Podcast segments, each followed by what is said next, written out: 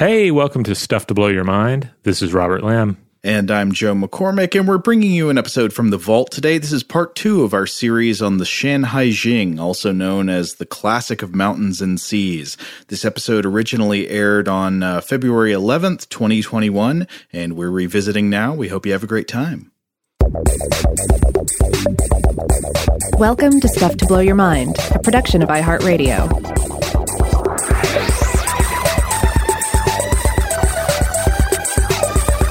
Hey, welcome to Stuff to Blow Your Mind. My name is Robert Lamb. And I'm Joe McCormick, and today we're back with part two of our discussion of the Shān Hai Jing, the the, uh, the ancient Chinese work of mythic geography that we introduced in the last episode. If you're just coming in on this one, I really recommend you go back and listen to the previous episode first, because that'll make sense of what we're talking about today. Yeah, uh, it's it's just really it was really fun to dive into the, the nature and history of this ancient Chinese text. Uh, not not only to learn about it and about the you know the Chinese culture it emerged from, but it also, I think, exemplifies a lot of realities about texts and about old texts and old books. Mm-hmm. Uh, so uh, well worth uh, listening to if you happen to skip it. Now, the brief recap is that the Shān Hai Jing, uh, this title is sometimes translated as the Classic of Mountains and Seas or the Canon of Mountains and Seas. One of the authors who did some translations and commentary that we talked about in the last episode, Richard Strassberg, I think he translates it as Guideways Through the Mountains and Seas. This is In in some ways, you could look at it as an ancient travel book. It's a book of ancient mythic geography that tells you about mountains and seas, seas sometimes in a metaphorical kind of sense, so not just meaning water, but expanses of the world, uh, and the animals and plants and minerals you can find there, and often the gods and monsters that you can find there. That's right. So in this episode, we're just going to talk about some of the various gods and monsters that pop up. Um, uh, some big ones, some small ones, uh, some that turns out they're not even perhaps even that fantastic at, at all, but the description is kind of fantastic. Mm-hmm. Uh, so we're gonna we're gonna start big though with one of the I think the more interesting looking uh, creatures, at, at least as it's often depicted in illustrations for this book, but also in terms of just like how deeply weird it happens to be. Uh, we're going to be talking about Hundun, um, which uh, Anne Birrell translates as muddle thick. Uh, but this uh, this is a cre- I think we touched on this creature very briefly in the last episode. Right. Well, we were talking about some of the illustrations that accompany the, uh, the at least the the Strassberg translation of these selections from the Shān Hai Jing.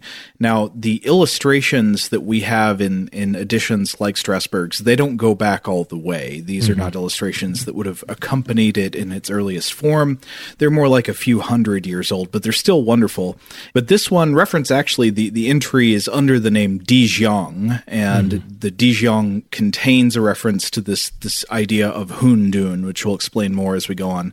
But the Dijiang is sometimes depicted as having no face and no eyes, and in these these classic woodblock illustrations, he's like a six-legged winged beast with butts on both ends. Well, um, as we'll get into, I, I don't think they're butts. Um, I, I would... I would describe it as also looking a bit like an ottoman, like a, a like a four. I mean, I'm sorry, a six-legged ottoman with wings. Mm-hmm. Um, It's it's a strange-looking creature. And so let me go ahead and read from the Shān Hai Jing. This is Birrell's translation. Quote, three hundred fifty leagues further west is a mountain called Mount Sky. It has a great amount of gold and jade and green male yellow.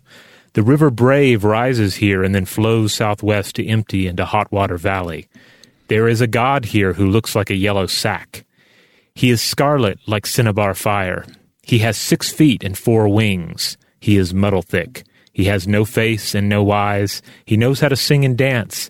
He is, in truth, the great god Long River. Now, that is an excellent string of sentences. Uh, we, we got in the last episode into some issues about difficulties in translating the uh, the ancient Chinese graphs that are used in this text and how to turn them into modern concepts or, uh, or or words in other languages. So, for example, some differences here in Strassberg's translation. Uh, so the mountain in Birrell's is called Mount Sky. In Strassberg, it's the Celestial Mountain. In Birrell, green male yellow for Strassberg is green realgar, and realgar is the name of an arsenic sulfide mineral that uh, forms these striking red crystals.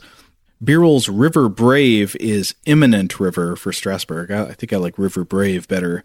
Um, but the biggest difference is that where Birrell says he is muddle thick, he has no face and no eyes, Strassberg translates he exists in a state of confusion with no face or eyes. Yeah, and in, in this we're getting into that term um, Hundun, uh, which can be used in a couple of different ways. Um, I believe it can be used as a, as like a noun and an adjective. Uh, this, according to Yang Ann and Turner in their book Chinese Mythology. So it can be a, a descriptive uh, term, or it can be the, the noun. It can refer to chaos and primeval chaos, but it also can refer to a person who is, quote, ignorant and muddle-headed. Mm-hmm. So uh, it, it easily you can see how this complicates the, the translation process. And Strassberg writes about this, uh, that that there are various lines of he, what he calls associative reasoning and linguistic connections that have taken the Dijiang and made it, uh, in many commentaries, not just a creature, not just a critter of the mountains, but somehow the personification of what he calls cosmogonic chaos. And this is the idea of Hundun. Uh, and he says that uh, the conclusion here is largely based on the line, he exists in a state of confusion, that word confusion being Hundun, H U N D U N in the English, and how that could be taken as the proper name Hundun, which is a, a chaos personification, a kind of uh, c- confusion deity that there are actual myths and fables about. Yeah, like for instance, um, e- even in modern Mandarin, chaos theory is known as Hundun Xie, uh, chaos theory, math. So the, the illustration that accompanies this is, uh, I think, really quite cute in many ways. Uh, I'm kind of reminded of a tribble, you know, especially in its facelessness and uh, and all. Now, um, what you said earlier, Joe, about uh, about this being uh, looking like a winged and legged butt, um, or a double butt, even. Um, you know, uh, you, you are tempting the gods of chaos, I think, yeah. uh, by by stating this. And interestingly enough, uh, if you were to say it, it looks like it has one butt or two butts, you'd be completely wrong as well, because the god's lack of bodily orifices is stressed in parallel texts from the fourth century B C E, according to Birrell. Yeah, so so if this were a creature with six legs and four wings and a butt on each end, the butts on each end would have to be without anuses. They would just be smooth uh, butts w- w- with no orifice at all. Now, um, it, it's interesting that um, uh, and this is something to keep in mind if this Lunar New Year you happen to have wontons. Apparently, uh, Hundun has some connection, possibly some connection or a faint connection to the word for wonton. And indeed, if you look at it, it does kind of look like a wonton with wings and feet. Yeah, it's a cute, fluffy little package. It can absolutely look like a dumpling of some sort. Uh, or, uh, to go back to the original uh, passage in the Shān Hai Jing, it is compared to a sack. And in some ways, a dumpling is like a sack for food contents. Now, she mentions that the legs are, are often described as being reptile legs, and uh, it has these yellow and scarlet markings. And though eyeless and faceless, it is also the originator of song and dance. Mm. Now, this this really got me thinking, uh, because it made me uh, it made me think back to uh, Cormac McCarthy's Blood Meridian. Now, uh, I'm not aware that Cormac McCarthy ever drew Uh, any inspiration from Chinese writings or myth.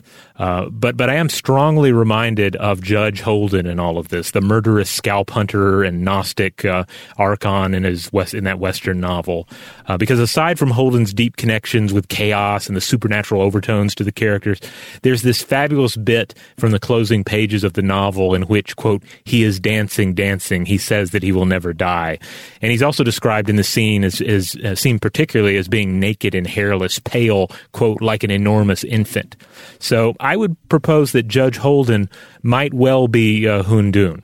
Well, Hundun, while in uh, some manifestations is a sort of, from what I can tell, morally neutral, there are evil Hundun as well. Yeah, and I think it's it's interesting that chaos would would have these sort of different um, definitions and different um, you know tonal shifts, uh, because a, a lot of uh, realities concerning chaos, it, it does depend on on who's telling the story, uh, who's thinking about chaos. You know, uh, I'm again reminded of that line from A Connoisseur of Chaos by Wallace Stevens: "A violent order is a disorder, and a great disorder." Order is an order, and these two things are one, you know? Um, oh, you're emphasizing one man's order is another man's chaos, like uh, yeah, pretty trash much trash and treasure. Yeah, yeah. It it, it kind of depends. Uh, it depends who's who's commentating on it. So, uh, the most cited version of this myth comes from uh, Zhong Zhu, and it's a third century B C E text that's traditionally attributed to this uh, uh, uh, Taoist philosopher. Um, so, anyway, he tells this story in which the chaos deity uh, Hundun resides in a central region. And it's this central region where two gods from far-flung parts of the world come to meet. And these two gods are fast and swift. And, uh, you know, they, they felt they, after a while, they've been meeting here, um, you know, I guess like having coffee and stuff. Uh, they felt they owed Hundun a debt of gratitude. But how do you repay a being who has none of the seven openings of the face, right? You can't sing to them, because there are no ear holes. Uh, you can't speak, a, or nor can you speak a word of thanks to them. You can't give them food or wine. So these two gods did the only natural thing. They decided to chisel holes into the chaos deity. So they chiseled one hole per day for seven days. And then on the seventh day, uh, the god Hundun dies. Do you mind if I just read the, the direct translation that Strassberg has of this? Because I think the yes. wording is very funny. It's very brief. So the, his version is, the Thearch of the Southern Sea was named Sudden. The Thearch of the Northern Sea was named Hasty. And the Thearch of the Center was named Hundun. Once Sudden and Hasty together paid a visit to Hundun's domain and were treated most courteously by him. They discussed among themselves how to repay his generosity, saying, all men have seven orifices to see, hear, eat, and breathe. Only he does not. Why not drill them for him? Every day they drilled one hole, but after seven days, Hundun died. So you, they made it six days. They drilled six holes in his head, and he was still okay. But when they got to the seventh hole, it was just, just too much. Now, you might be wondering, well, what could this possibly mean? This just sounds like like sheer madness, right? um, well, apparently the message of the myth that uh, Zhuangzi tells is that one must not inflict artificial order on the natural world. So fast and swift here are agents of unnatural order, attempting to inflict their way of thinking um In a in a way that is, you know, ultimately disastrous, it, it, you know, killing the entity in the process. Yeah, I, I got to thinking about this. So Strassberg explains it pretty much in the same way. He says that uh, the traditional way this story is interpreted within Taoism is that Hundun is the embodiment of primordial chaos, quote, who is a victim of purposeful activity, destroyed by the well-intentioned though dangerously misguided efforts of humanizing civilization. The fable thus reflects the philosopher's nostalgia for a golden age of primitive society when all life was believed to be in accord with the simple patterns of the natural way, uh, other, in other words, the Tao. So that seems to be the classic interpretation that was presented in this ancient text. Uh, you know, there, there used to be a time when humans were more in accord with nature, and then there were these civilizing impulses that, that led us to, you know, create the kind of complicated society we live in today, and that sort of ruins everything and and kills this this uh, being of primordial simplicity.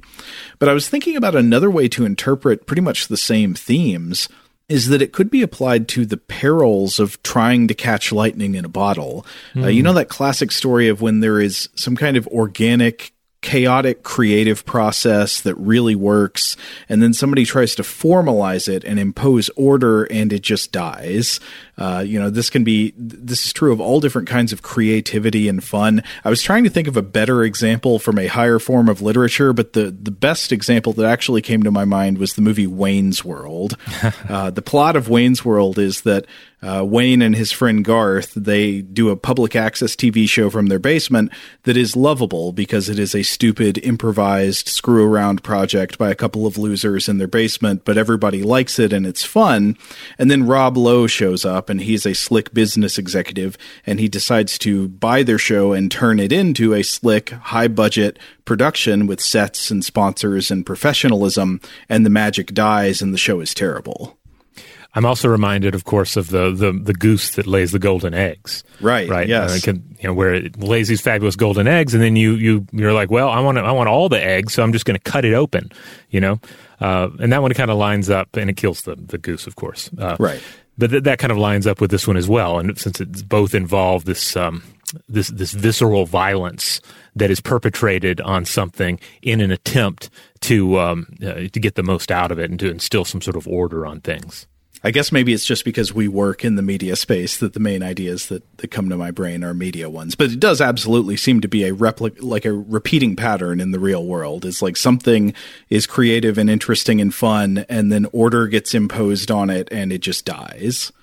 Yeah. I wonder what Doctor Ian Malcolm would have had to say about all this uh, you know, concerning genetically uh, modified uh, resurrected dinosaurs and so forth. I mean, he is a worshiper of Hundun in some respects. Yeah, yeah. He's a practitioner of uh, Hundun Jue, was it? Uh, yes, I believe so. Yeah, the, yeah. the, the chaos, uh, uh, chaos theory. Now, another thing Strassberg notes is that it is tempting to see parallels between the characteristics of this, uh, of this uh, chaos creature, Hundun, and the idea of a formless void or the undifferentiated cosmos that exists prior to the creation of the world or of the cosmic order in a number of ancient cosmologies, um, you know, the noise that existed prior to any signal. Now, why would that be, especially if you're taking it out of the, the broader picture of Hundun as a as an ancient personification of chaos and into this specific example of the Dijiang as the creature from the classic of the Mountains and Seas? Uh, why would this be? Well, the Dijiang has four wings, six legs, no face, no eyes. And this seems to imply that its movement is not directed. It's a kind of mm. omnidirectional wandering without purpose. And also the comparison of his body to a sack. What do sacks contain? Well, unless you put something in them, they contain emptiness. Mm. Now, another thing Strassberg says that's interesting, but I, I don't think I really understood, uh, he says that the body of the Dijiang suggests creation myths where the universe is created from the body of a dead god. And this absolutely is a fascinating and common type of creation myth, but I'm not really sure I see the comparison there. He doesn't really explain that idea further. I, I wonder if you can make anything of that. Um, I, I didn't read about that uh, myself. It may, but I, you know, I instantly just think of of it looking like flesh, kind of just mm-hmm. uh, just generic flesh, you know. So here is yeah. like just a, a lump of the, the tissue of a god, and now it has wings and, and feet. It's kind of sprouted them, um, you know, John Carpenter's The Thing style. Right, yeah, it's like hills with legs. Now, this doesn't really aid in our understanding of all this uh, at all, but it's kind of neat. Uh, I, I was looking uh, through my, my normal monster texts, and in uh, Jorge Luis Borges' The Book of Imaginary Beings, he does mention uh, this creature in passing, uh, referring to it as, as, uh, as Tai Ching, uh, getting at that, that Daijing um, uh, name. Uh, and he just says, the Daijing is a supernatural bird that lives in the celestial mountains. It is bright red and has six legs and four wings, but it has neither a face nor eyes. Now, I mentioned earlier that we would get to an evil Hundun. Uh, so I just want to read a section from Strassberg here in, in the Dijiang entry. So uh, regarding the, the potential malevolent Hundun, he writes, there is another historiographical tradition in Zou's narratives to the Spring and Autumn Annals, which is a uh, it's a late fourth century B C E text, in which Hundun is the evil son of Thearch Hong, also known as Di Hong. He is known as Hundun, that is, confusion, because of his lack of moral consciousness. As one of four evil offspring of Thearchs, Hundun is finally banished along with the rest by Shun, who sends them all to the periphery to quell demons. Now, I'm not really very familiar with this myth. I don't know if you know anything about that. The, the bad deities here are sent off to the edges of the world to fight demons. Um, yeah, I've, I've, I've read a little bit about this before, but also the idea of there being four of them is kind of interesting, because I've read that Those the, these these four perils are sometimes presented as the opposing force to the four benevolent animals, mm. those being the azure dragon, the vermilion bird, the white tiger, and the black tortoise. Oh, okay. Yeah, the, that, that sounds familiar. Uh, Strassberg also writes, quote, following another line of linguistic reasoning, Yuan Kay, who was born in nineteen sixteen, conflated both traditions by identifying Dijiang with Thearch Hong and also with the Yellow Thearch, the latter considered the Thearch of the Center in Five Agents cosmology. Now, did Five Agents cosmology come up in the previous episode? I don't believe it did, but we did touch on on yellow uh, and the, the many different names for the Yellow Emperor, the Yellow Yellow Yellow Thearch. I believe that's what they're referring to here. Yeah. Now, Strassberg writes that the idea of Hundun as a personification of confusion or chaos, that sort of went along, that that that carried on for a while. There's evidence of it into the Han and the early Six Dynasties periods, and uh, and eventually in that period he was canonized as a god, but then after that period he seems to have mostly vanished from Chinese pantheons. Though the concept of Hundun, not necessarily as a personified deity, but just as an abstract principle, survived in Chinese language and culture into later periods. Uh, and and uh, Strassberg describes it as, quote, an abstract term denoting an impersonal state of universal chaos before the birth of the bipolar forces of yin and yang. And uh, Guo Pu also comments that the creature Dijiang is actually cosmic confusion. Uh, though in the end, it's funny because despite all of these interpretations over the years, coming back to what was meant in the original text, Strassberg writes that, quote, the textual basis in this passage of the guideways for identifying Dijiang, literally Thearch Long River, with the mythical figure Hundun is slim, and he can simply be regarded as a strange creature in his own right. In a sense, like all these different um, attempts to understand it, uh, both from the academics and historians and ancient people and even ourselves, I mean, we're all kind of just drilling holes into the, the chaos deity, right? We're trying yeah. to inflict a certain amount of order on the, the whole premise.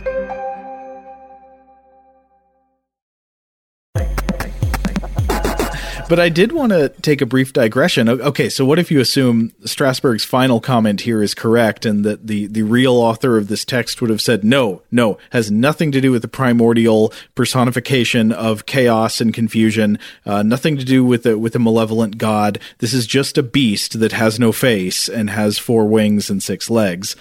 I, I wanted to see, okay, are there animals without faces in an interesting way? Because, of course, we know there are animals that everybody's aware of the fact that they have no face, like oysters, sponges, starfish. These are part of the kingdom of the animals, and they don't have faces because that's just not how they evolved. It's not part of their body plan. It's not what they need. I was wondering, could you find something like a deer without a face? I didn't find that, but there are animals with more recognizably face-bearing body plans that nevertheless have evolved to have no face. And the coolest and creepiest example I came across, uh, I was reading about in a blog post from the Australian government's uh, Natural Environmental Science Program Marine Biodiversity Hub. It was a blog post by a researcher named Diane Bray from May thirty-first, twenty seventeen, that was about a creature that they had discovered during a deep sea uh, expedition. Uh, so, so the author of this blog post writes, quote, a large, weird, faceless fish landed on the deck a couple of days ago. By faceless, I mean it had no eyes, nothing, not even tiny spots or modified areas indicating eyes beneath the skin. It came from four thousand meters below the surface, where pressures are huge, the water is a mere one degree Celsius, and the seafloor landscape is pretty barren. Everyone was amazed. Uh, so she writes that they thought maybe they'd discovered a new species. They they took uh, tissue samples for analysis. They started trying to come up with a name for the fish. But then one of their colleagues, a researcher named John Poganowski of the C S I R O's Australian National Fish Collection, quote, found something similar while working his way through various scientific publications. There it was, a cusk eel with the scientific name Typhlonus nasus. The word Typhlonus is apparently uh, derived from the Greek typhlos, meaning blind, and onos, meaning hake, a blind hake. Uh, now, I've attached a picture of this animal for you to look at here, Rob. The the large ones of these animals really have no externally visible eyes at all. They do actually have eyes, but this is even creepier than not having eyes. They have eyes that are completely covered underneath the skin of the head. Oh, interesting. Yeah, the, the picture, it, it looks interesting. I, I don't know how grotesque it actually looks, because you could imagine it just just emerging from the water and just flopping onto some rice, and it's like instant sashimi, right? I mean, yeah, except, I don't know, the the tail part of it looks a little bit kind of hairy or stringy in an unpleasant yeah, way. Yeah, true. But, yeah, uh, but, that off. But I see what you're getting at, yeah. It just looks like a big old lump of, lump of fish meat. Yeah, uh, no eyes to concern the, uh, the the customer or anything. Right, they, it just naturally settles your stomach. It, it quells any concerns you may have about eating it while it's still wriggling. Uh, but so, yeah, the eyes are covered by the skin on the head. Apparently in the younger ones, you can see the eyes through the skin a little bit better. And it has a tiny mouth on the underside of its head, but it doesn't, you know, it's not something that's obvious just from looking at it from the front or from above. And now apparently, uh, like I said, this This creature had actually been catalogued before. It was previously caught and described during the trawling of the Challenger expedition uh, in the eighteen seventies. I think it was hmm. pulled up in eighteen seventy-four. Now, we've discussed the Challenger expedition on the show in the past. Uh, in previous episodes, you can check out the archive and search through it to find more. But And this was a, uh, a research project that took place on the H M S Challenger in the eighteen seventies, where they would use piano wire to drag these uh, these trawling samplers along the bottom of the ocean as the ship was sailing, and then trying to pull things up and see what was alive down there. And apparently they found one of these things, this cusk eel that is entirely without a visible face. And you know what? When I look at it, I do see a kind of chaos, at, at least intuitively. Because what is chaos? I mean, at, at its heart, I think chaos is randomness. It's the implied lack of any purpose or direction or intent. And the implied lack of senses here suggests a random rather than an ordered relationship with the environment. Uh, but again, that's just, you know, our sort of like ignorant observation of its face. A fish like this certainly is not without senses in reality. In fact, most deep sea organisms have senses that would boggle the human mind, like extreme sensitivity to subtle changes in water pressure or electric fields or things like that. Right. I mean, it's highly evolved to thrive in its environment. And if you if you came along and you're like, I need to help this thing, I need to start drilling some holes in its head, right? Uh, you know, you, you would you would do it great harm. Um, and I guess that's kind of the plot of the third Creature from the Black Lagoon film, right? The Creature Walks Among Us. Oh, uh, it's no. just you know scientists taking the creature and trying to turn him into something that he is not, like applying order to him, trying to make him a human. With disastrous results, of course. Yes, of course. That is a tragic film. Uh, yeah, I think we should all take the uh, we we should all take a page from the book of Do No Harm, right? I mean, you, you don't don't just assume somebody needs holes drilled in their face, right? It, wait until if they ask you to drill holes in their face, okay? But you know, this is not the time for initiative. So certainly one of the more thought-provoking creatures uh, in in the book, in the classic, uh, but uh, but it's absolutely just filled with with creatures uh, that are uh, certainly to modern uh, readers just instantly bizarre, and uh, and some of them are even just mentioned in passing, and that's certainly the case with the one we're going to look at next, uh, which is known as look meat, uh, or fing, or uh, shiro. Uh, which can mean looks like meat, or simply, uh, this is the one I like the best, the look flesh creature. Look, Mom, it's flesh. Basically. So the look flesh creature actually pops up numerous times in the book, uh, often just casually listed alongside generic things like green birds or weeping willows. And as Anne Birrell explains, the look flesh creature is essentially a denizen of the global, timeless Big Rock Candy Mountain. Uh You know, this, of course, is the old hobo song about, you know, the, the utopia of hobos. Right, uh, where they hung the jerk who invented work. Uh, yeah, there's cigarette trees. Uh, the cigarette trees, uh, the, the dogs all have rubber teeth and the cops have wooden legs. Right.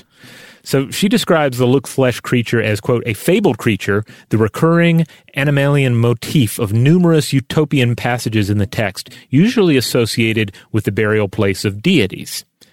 So uh, it's been described as a as being a mass of flesh that looks like the liver of an ox, but with two eyes. And if you take some meat off of it, you cut some meat off of it, and you eat it, uh, well, more meat instantly grows back on the look flesh creature. So it's essentially the utopian idea of never-ending meat. It's all-you-can-eat meat right there on the creature. And this would have especially resonated with impoverished rural peoples uh, you know, of the ancient world. Uh, this reminds me of something that I didn't understand when we first discovered it from Russian folklore uh, back last October when you were talking about that artifact that was the self-setting tablecloth. Mm-hmm. Like, it didn't sound all that interesting until you realize, like, oh, maybe what it's talking about is that it will magically replenish food automatically. Yeah, yeah. I mean, the idea of here here is something I can count on all the time to give me sustenance, uh, to give me uh, you know a meal and, and and and drink, or in this case, just flesh, just some straight up meat. Here is this marvelous creature that once you find it, you have meat for life. It just regenerates all the time. It's the the goose that laid the golden meat. Yeah. Uh, I couldn't find an image of this, but Joe, but for just for us, I included a picture of a cow's liver, mm-hmm. which you can look at and just imagine like two googly eyes staring back at you.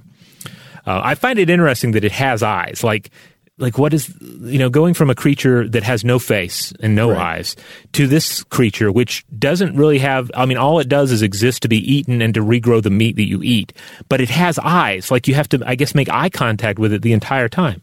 Well, it, that reminds me. Okay, so what are eyes for? Eyes are for navigating one's environment and for, for, you know, sensing your relationship to other objects, for being able to detect prey or detect predators.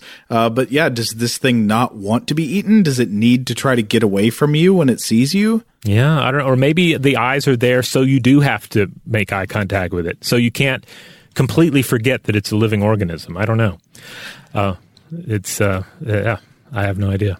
So I was trying to find examples in nature of wild organisms that mimic raw meat in reality. And I did find a few that are that are very interesting. Now, one, I don't know if it mimics raw meat for any reason, but it does look very cool. There's a species of fungus that is known as Fistulina hepatica. It's a fungus with a fruiting body that's often said to look like beef steak or like beef liver or like ox tongue. And it really, really does look a lot like raw liver or meat, especially sometimes when you cut it open. Uh, the, the name hepatica in the species name comes from the word for liver. Uh, I've read that it's found in parts of Europe, in Africa, and North America. I think I've mainly seen it referred to as growing in like the British Isles.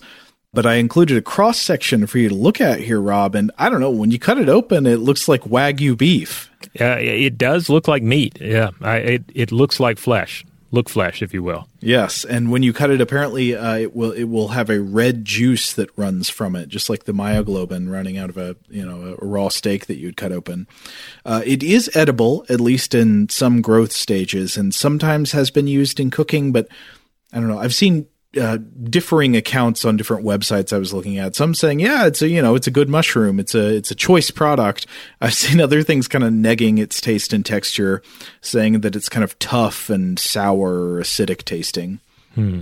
I'm a pretty adventurous eater, by the way, and it, it, it does look like, like something I would be hesitant to, to bite into. Um, well, I mean, with, with all things uh, mushroom related, uh, you know, I would want somebody to vouch for it, that it isn't, you know, to me personally. Right. And, uh, and make sure I'm following some sort of instructions on uh, preparation.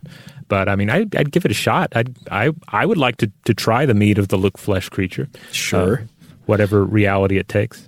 Now, as I said a minute ago, I could not find any evidence that its resemblance to raw meat is at all adaptive. It seems like it's probably just a coincidence that it looks like raw meat. This mm-hmm. is a parasitic fungus that grows on living or dead wood, such as oak.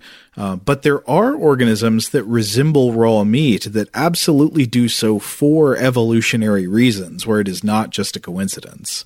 Probably the most uh, exciting example is the genre of plants that are widely known as carrion flowers, uh, mm-hmm. that uh, the, probably the, the most famous of which is the Titan arum, also known as the Amorphophallus or Am- Amorphophallus uh, titanum, which, yeah, parse that name for a minute. It basically means like huge, weird phallus. Mm-hmm. And then these are very impressive looking flowers. Uh, yeah, amazing. So the, the Amorphophallus titanum is a giant, gigantic flowering plant that's native to Sumatra. It only blooms usually once every two to ten years in the wild, and each bloom only lasts about a day in the wild. So its reproductive window is is extremely narrow compared to its total lifespan. And when it opens, it unfurls this giant ring of uh, something that looks like flower petals, but they're not actually petals. It's a type of modified leaf tissue called a spathe, but it looks almost exactly like glistening raw beef. And the blooming corpse flower here emits a smell of rotting meat. It actually emits a, a complex bouquet of smells, but one of the dominant aromas within that is the smell of rotting meat in order to attract insects that are normally either carrion feeders or would be flies looking to lay their larvae in a rotting corpse of something in the forest. These are the plant's pollinators. So by emitting this smell of meat and looking like meat, it draws in things that are trying to find some dead meat in the forest. They crawl all over it. They get the pollen of the plant on their little legs and bodies, and then they carry that off to another big old flower that smells like meat. So it's rotten meat sex. But, you know, one can imagine that if you encountered something like this, you you might think, well, this is limitless meat. This is meat growing like a plant. Um, so, it, it, and of course, this makes me think of, of all of our various modern enterprises involving, um, you know, artificial meat, synthetic flesh, synthetic flesh, um, but also, um, you know, vat-grown meat, et cetera. Like it's it's kind of all an attempt to to make the look flesh creature a reality. I wonder if every time we say synthetic flesh, Seth's gonna drop that uh, that Doctor X cue in there. Synthetic flesh. I hope so. Um, I also have to say, as far as like weird mushrooms go, there's a lot of mushroom descriptions uh, in the Shān Hai Jing.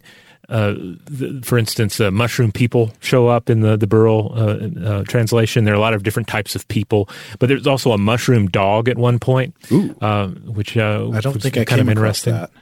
Oh, yeah, it's in there. Mushroom dog. Tell me about the mushroom dog. Um, I think it was more, it was one of these things where it, it's not, I don't think it's actually a dog that's made out of mushrooms or is like a, or grows like a mushroom. It's something to do with like the description of the, of the animal. Oh, okay. Uh, yeah. I, I was going to try to see, can you get a shelf stable, like dried mushroom dog that you reconstitute? No, no, but that would be, that sounds like we, that would be in line with the, the look flesh creature for sure.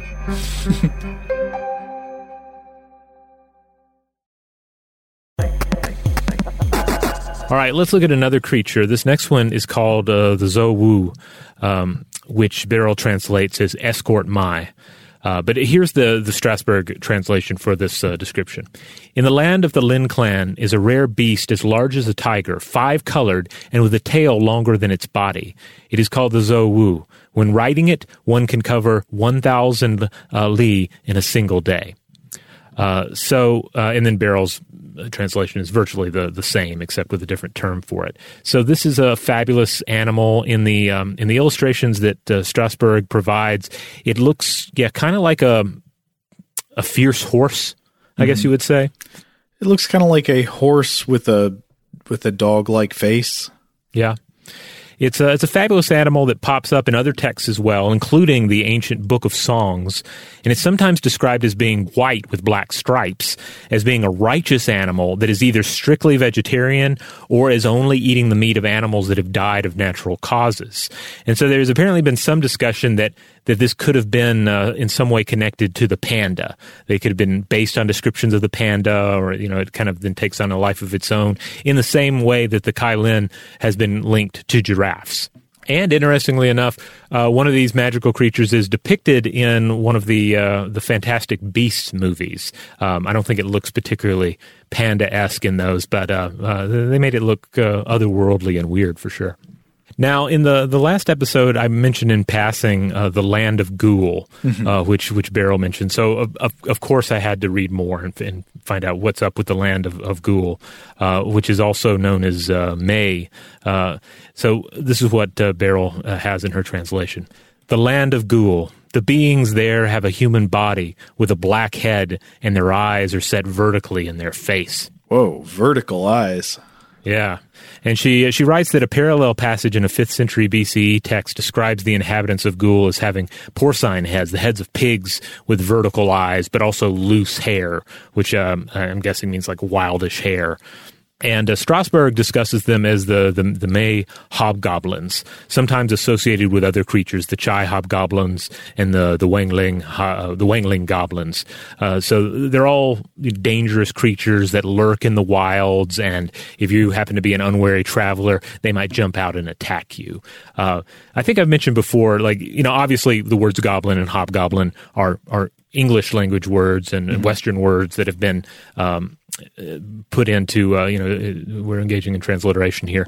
But but still, there's something about, there's something that a goblin is that feels universal. There's something like a goblin in every culture.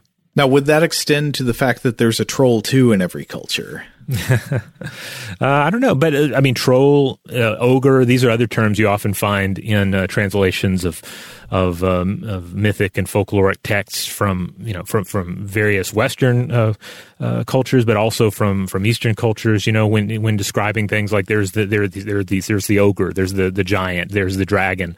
Like these are kind of the, the basic forms that uh, a lot of our stories revolve around. Now, just briefly, there is uh, there's one creature that in Strasberg's translation was referred to as the brave pig, and I I really like that name.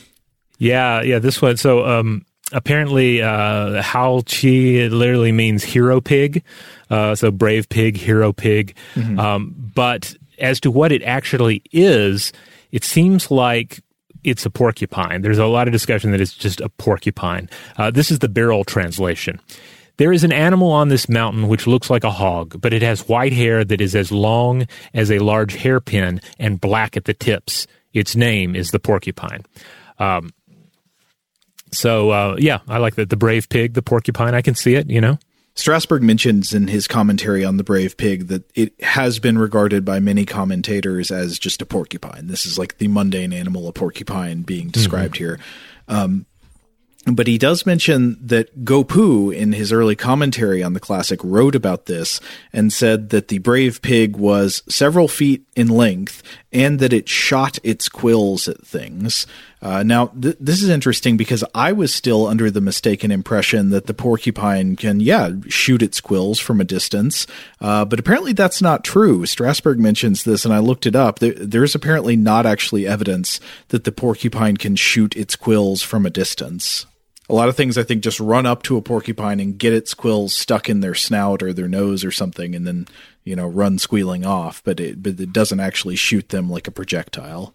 Huh, yeah. I, w- I wonder where that exactly comes from. If it's, is it based in just people winding up with uh, with porcupine quills stuck in them and and and ha- needing to alter the story so they don't? No, I didn't try to touch it. No, it shot that. It jumped out of the out of the edge of the woods. It shot me with quills and then it ran away. I mean, it does kind of remind me of how you ever seen the phenomenon of uh, a kid is being overly rough with a pet and then the pet mm-hmm. kind of lashes out at them.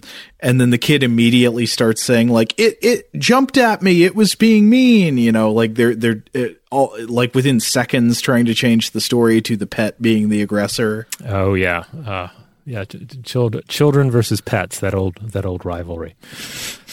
You know, just by association, uh, through talking about the porcupine, this also made me want to briefly mention another creature that uh, Strassberg translates as the thoroughly odd, like mm-hmm. thoroughly hyphen odd or chung chi. And so the translation goes, two hundred sixty li farther west stands Mount Gui. There is a beast dwelling on its heights whose form resembles an ox with the needles of a wei porcupine. It is called chung chi, and it makes a sound like a dog howling. It is a man-eater. And so, like, that's the last line there. Uh, it's, yeah, it's got needles. It's like an ox. Needles like a porcupine. Howls like a dog. And it eats people. And so uh, Strassberg says that the thoroughly odd is said to uh, eat people who wear long hair untied, which he says is culturally interesting because that is the style that was believed at the time to be characteristic of demons and of shamans. Yes, I read that, yeah. Yeah, and that's interesting because of the thing we talked about in the last episode, uh, or actually, no, I, I guess we didn't really get into this in depth, but the idea that, uh, or the question of where a lot of this knowledge that's recorded in the Classic of the Mountains and Seas comes from, some of it may have been collected from traditions that were part of the sort of, uh, the, the smaller, more localized shaman leadership culture of ancient China, uh, that was over time replaced by, by more, uh, central or imperialist rule. Yeah, I mean, you can imagine someone traveling out to these different areas and saying, okay, well, what do you guys believe out here? Which mm-hmm. gods do you worship? Sometimes they're the same gods or some of the same gods, but with, you know, different uh, twists and turns and how they're presented. Other times they're, they're different entities entirely. And then asking, well, what kind of creatures are out here? What kind of strange creatures are out here? What do they do? What do they look like? Uh, yeah, and apparently this one, it likes to eat people with the hairstyle that would have been common of shamans and of demons. Uh, it, also, uh, Strassberg says that sometimes the victims are consumed beginning with the head. Some yes. sources start with that. Other versions say that they are consumed beginning with the feet, um, uh, which he says, you know, that could be a result of differences in early translations. Like one translation of the classic says one way, another translation says a different way. Um, but then th- there are several interesting things here. So he says the thoroughly odd was historicized as another untalented son of a thearch, the lesser brilliance, in a passage in Zou's narratives, uh, the the same passage that mentioned the Hundun. Remember the idea of the evil version of the Hundun as this mm-hmm. like bad offspring of the thearch? Well, here mm-hmm. we've got the thoroughly odd as the untalented son of the thearch, which makes me think of the comparison to the Gnostic demiurge, or the the Gnostic uh, you know. like Yaldabaoth, the bad god who created the world, who was like the, the crappy son of a higher being. Right. And of course you can't help but uh, compare that to um, uh, to the human world, right? Like the uh, like the, the, the good-for-nothing prince uh, right, in yes. any given scenario, right? Uh, the guy, ta- the new C E O of the company taking over for his dad, and it's everybody's yeah. just like, oh, no. And then uh, finally, Strassberg just notes that there are other descriptions of the thoroughly odd in different sources and places uh, throughout tis- uh, history. There's a place where he's referred to uh, as a tiger with wings. There are other places where the thoroughly odd is uh, said to be, quote, a perverse creature who devours those who are loyal and trustworthy, but offers freshly killed meat to the evil and rebellious. Perhaps oh, wow. because an alternate version of this text describes him as having a human body with a dog's head and as making a sound like a dog, Guo Pu in an encomium pronounced him a divine dog. Hmm. But yeah, I like this idea of he's a perverse deity who goes out and he like eats good people, but if you're bad, he'll bring you meat. Oh man, that is indeed thoroughly odd. All right. Well, we have, I think, one more to discuss here, okay. and that is, um, and again, the book is filled with with creatures that are mentioned uh, with a fair amount of, a uh, little bit of depth, or otherwise just in passing. Mm-hmm. It's it's gods, it's fantastic creatures, it's fantastic descriptions of, of commonplace creatures. It's uh, it's passing references to things like the uh, like like the, the the synthetic flesh creature that we talked about earlier. Mm-hmm. Synthetic flesh. Um, so there's just all sorts of stuff in there, things that that were animals, things that might have been animal, uh, real-life animals, and then everything uh, else you can imagine. Uh, but this last one here is the the Zhuyan, the uh, Vermilion Yan beast. And it's described as an ape with a white head and red feet, uh, and it's an omen of great war if glimpsed by humans. Strassberg writes that Guo Pu pondered that this was one of the beasts, along with the, the, the Fuxi bird, that, quote, marked the boundaries of reason. And so Strassberg quotes the poet Guo Pu here. Uh, uh, this is a nice little translation, has a nice flow to it. Quote, the Fuxi and the Vermilion Yan beast, if seen, mean war. Different species, identical elect. A cosmic pattern one cannot ignore. It must be in their nature to be so, but their method is too subtle to explore. Okay, so we know what they mean, but we can't say why. Don't even yeah. ask. Yeah, and the illustration uh, that uh, Strassberg includes uh, uh, from the old text here, um, it just looks kind of like a monkey, I guess. There's not, it's not really one of the more elaborate illustrations, mm-hmm. uh, but it is a monkey that you do not want to see because it's just a dire omen. Uh, and, of course, that's something that pops up with a lot of these uh, creatures described. You know, it's about what does it look like? What does it do? Um, if you can eat it, what that will do for you uh, medicinally. But then also sometimes, like, just seeing them, what that does for you. What What is it? Is it an omen? Uh, does it mean something good will happen? There'll be a bumper crop, or will there be a great war? As the Lost Boys sang, I'm the monkey that you've always been afraid of. Yeah, pretty much. Well, Robert, I have so enjoyed this journey through the classic of the mountains and the seas. Yeah, this has been fun. And uh, yeah, for, for anyone out there who's interested, you can you can definitely get uh, English translations of the Shān Hai Jing. Um, we mentioned the Strassberg and the Birrell; those are both definitely uh, affordable texts. But there are other illustrate there are other uh, illustrated versions as well. There are other translations available. Uh, so yeah, dive into it. There are even some you know good resources online. People doing uh, you know creature breakdowns and lists and their own illustrations on some of these. And of course, some of these names and, and entities have taken on new life in, in fictions as well. Uh, I was running across some of that when I was researching um, you know, these, these various entities that pop up. Now, obviously, we'd love to hear from everyone out there. Uh, do you have anything additional to to add about uh, about the Shān Hai Jing, about any of the, the, the creatures and entities that we discussed in this episode? Uh, if so, we would love to hear from you. Even if you maybe you're an artist and you want to give a give it a crack and, and draw the Hundun or some other creature, uh, do so. We'd love to take a look at it. Oh yeah, I wonder if we can get a uh, a show T-shirt with the Hundun or the Dijiang. That I would be that would be very interesting. Yeah, yeah. I'd be up for it. Hundun stickers to just put everywhere and nowhere. All right. In the meantime, if you want to listen to other episodes of Stuff to Blow Your Mind, uh, you know where to find them in the Stuff to Blow Your Mind feed. You can find that wherever you get your podcasts. You get your core episodes of Stuff to Blow Your Mind on Tuesdays and Thursdays. Uh, Mondays, we try to do a listener mail. Wednesday, usually an artifact episode. And Friday, we do Weird House Cinema, which is just our chance to focus on weird films. Uh, and wherever you happen to listen to the podcast, wherever you get it, we just ask that you rate, review, and subscribe if the platform gives you uh, the power to do so. Huge thanks, as always, to our excellent audio producer, Seth Nicholas Johnson. If you would like to get in touch with us with feedback on this episode or any other, to suggest a topic for the future, or just to say hello, you can email us at contact at stuff to blow your mind dot com.